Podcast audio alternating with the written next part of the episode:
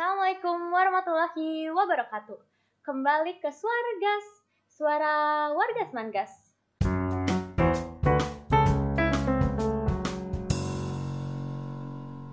Halo semuanya, apa kabar? Semoga baik-baik aja dan selalu diberi perlindungan di mana pun kita berada ya. Amin.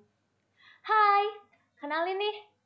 Saya, Wanda Leonita Leo Mutasya, sebagai host di episode perdana Suargas kali ini. Hmm, teman-teman, udah pada tahu belum nih apa itu Suargas? Jadi, Suargas itu adalah program kerja unggulan dari ketua OSIS kita loh. Udah pasti pada tahu siapa ketua OSIS kita, yaitu Kak Rosa Febriana. Di samping aku ini, udah ada bintang tamu yang istimewa banget, yang kalian juga udah pasti pada tahu deh siapa bintang tamunya udah nggak asing lagi, yaitu Bapak Andri selaku pembina OSIS dan MPK di SMA Negeri 3 Subang.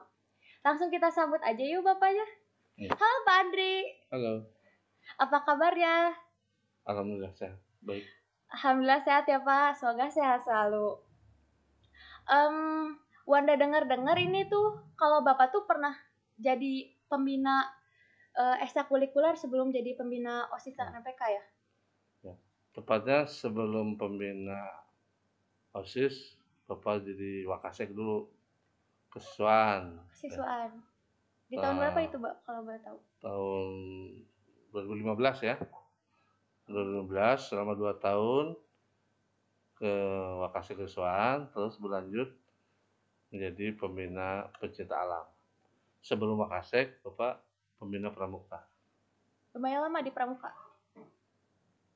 Hmm, dua periode kalau tidak salah. Pokoknya total di kesiswaan Bapak 10, ta- 10 tahunan. 10 tahun Hmm. dalam menjabat di pembina ya, Bapak ya. Ya, Em, terus kan sekarang Bapak itu jadi pembina OSIS dan MPK ya, Bapak ya. Em, Wanda mau tanya, apa sih yang Bapak rasain bedanya gitu jadi pembina eskul dan pembina Hmm. OSIS dan MPK?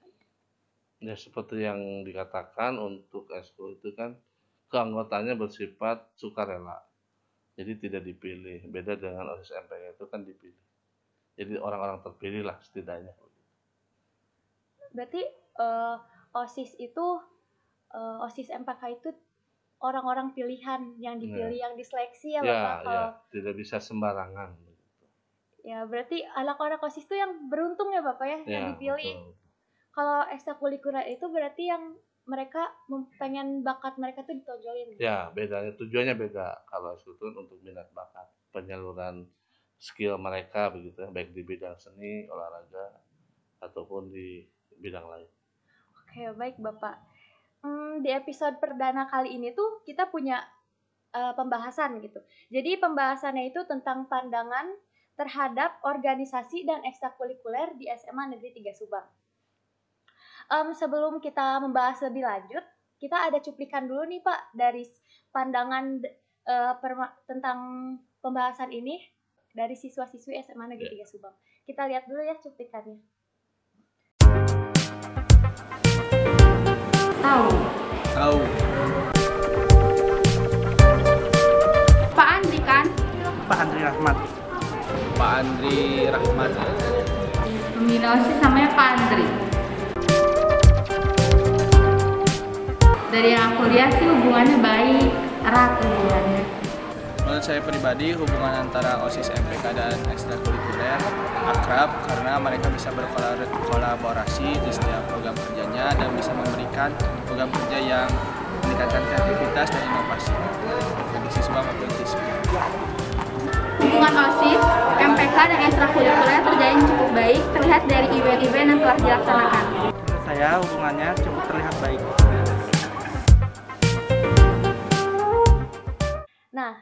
Tadi itu eh, kita udah nonton bareng-bareng ya Bapak ya eh, tentang pendapat para siswa-siswi SMA Negeri 3 Subang mengenai organisasi dan ekstrakurikuler di li- lingkungan sekolah. Em, Wanda pengen tahu nih Pak, dari pandangan Bapak itu hubungan OSIS, MPK, dan ekstrakurikuler itu gimana ya Bapak? ya hubungan dalam kata organisasi itu kan harus koordinasi ya atau dalam satu kesatuan lah gitu. ya alhamdulillah eh, dari tahun ke tahun semakin baik lah. Jadi komunikasi jalan antara satu eskul dengan eskul lain ataupun dengan OSIS dengan MPK juga. Jadi OSIS, MPK dan ekstrakurikuler itu harus saling berhubungan ya, Ya, dalam ya. event-event, Ya, dalam komunikasi proker-proker. lah. Kalau misalkan eh, ada dari OSIS, MPK atau dari ekstrakurikuler itu yang komunikasinya kurang itu gimana ya Bapak? Ya, ini tugas OSIS juga untuk menjembatani atau memfasilitasi baik antar eh, siswa ataupun antar pembina nanti bisa juga nanti wakasek eh, yang memfasilitasi ataupun nanti kepala sekolah. Berarti OSIS itu harus bisa untuk merangkul Ya, dari meraih, ekstrakurikuler karena eh, OSIS itu Ya. yang Wanda dengar tuh eh, dia tuh yang menaungi ekstrakurikuler ya. betul. Berarti mereka tuh harus bisa agar komunikasi itu tidak eh, Ya, miss jangan gitu macet ya. lah, jangan macet. Oke, baik Bapak. Kalau dari manfaat eh, organisasi dan ekstrakurikuler itu bagi diri Ya, siswa-siswi itu untuk masa sekarang atau masa depan itu gimana, Pak? ya itu tergantung pribadi ya. Apakah bisa mengambil manfaat atau tidak. Gitu. Tapi yang jelas pengalaman kan guru terbaik. Sehingga apa-apa yang didapatkan, kekurangan atau ke- kelemahan kita itu bisa diperbaiki pada masa-masa yang akan datang. Jadi erat sekali dalam men- apa, membantu atau mempercepat kesuksesan. Tapi itu juga tergantung pada pribadinya lagi. Berarti pribadinya saat diri kita ingin mengikuti organisasi atau ekstrakurikuler, berarti kita tuh harus punya udah punya cerminan ke depannya bahkan Ya. apa yang didapatin dari kita Betul. gitu ya. Berarti diri kita tuh harus eh, punya motivasi dari lingkungan Ya. sekitar juga dari organisasinya ya Betul, Bapak betul. ya. Berarti semuanya itu diambil dari diri kita sendiri. Ya, pengalaman. ya. Betul. Dari eh, untuk untuk diri kita oleh kita ya Bapak ya. Nah, kan eh, ada nih siswa-siswi yang eh selalu ingin ikut dalam organisasi A, B, C, D gitu ya. Banyak Bapak yang pengen ikutan ngambil semua organisasi gitu ya Bapak. Tapi Hmm. mereka tuh kurang untuk memanage waktu. Kalau dari Bapak sendiri ada nggak sih tips and triknya eh, buat teman-teman yang nonton ini supaya mereka tuh dapat memanage waktu? Ya. Intinya waktu itu kan tetap sehari 24 jam kan. Satu jam 60 menit dan satu menit 60 detik. Artinya kita yang ngatur waktu, bukan kita yang diatur waktu. Pada saat kita mengatur waktu dan di hadapan pada kondisi harus memilih, ya kita harus memilih.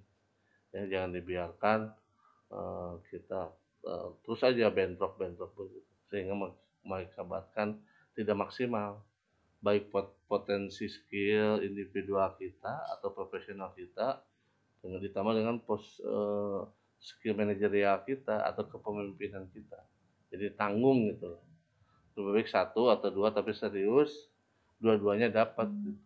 antara skill individunya dan skill manajerialnya Berarti dalam memanage waktu itu secukupnya or- eh, kita bisa ya, Bapak ya kalau seimbang lah ya di antara akademik Ya, dan betul, organisasi itu betul. seimbang ya Bapak ya ya. belum akademik juga kan Iya, ini baru antara organisasi aja. Betul, Ya. betul, betul. Mereka kan agak mungkin banyak yang sulit. Berarti kalau dari Bapak sendiri tipsnya itu em, memilih organisasi secukupnya yang benar-benar kita serius gitu dan kita Ya, bisa untuk memanage antara organisasi bisa mengembangkan. baik apa yang perlu dikembangkan? Sisi manajerialnya kepemimpinannya atau sisi profesinya? Seperti eh, olahraga seni dan sebagainya Oke, baik Bapak. Mungkin eh, untuk episode perdana kali ini tuh cukup segini dulu ya Bapak ya.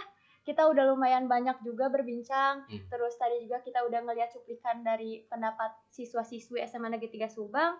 Ada nggak sih sebelum ditutup nih? Ada nggak sih sepatah dua patah kata dari Bapak untuk penonton gitu, untuk organisasi dan ya diharapkan kita sukses ya sukses akademik dan sukses organisasi tapi nah jadi semangatnya motivasinya kita jangan ingin lebih baik dari orang lain tapi kita ingin lebih baik dari kita yang kemarin.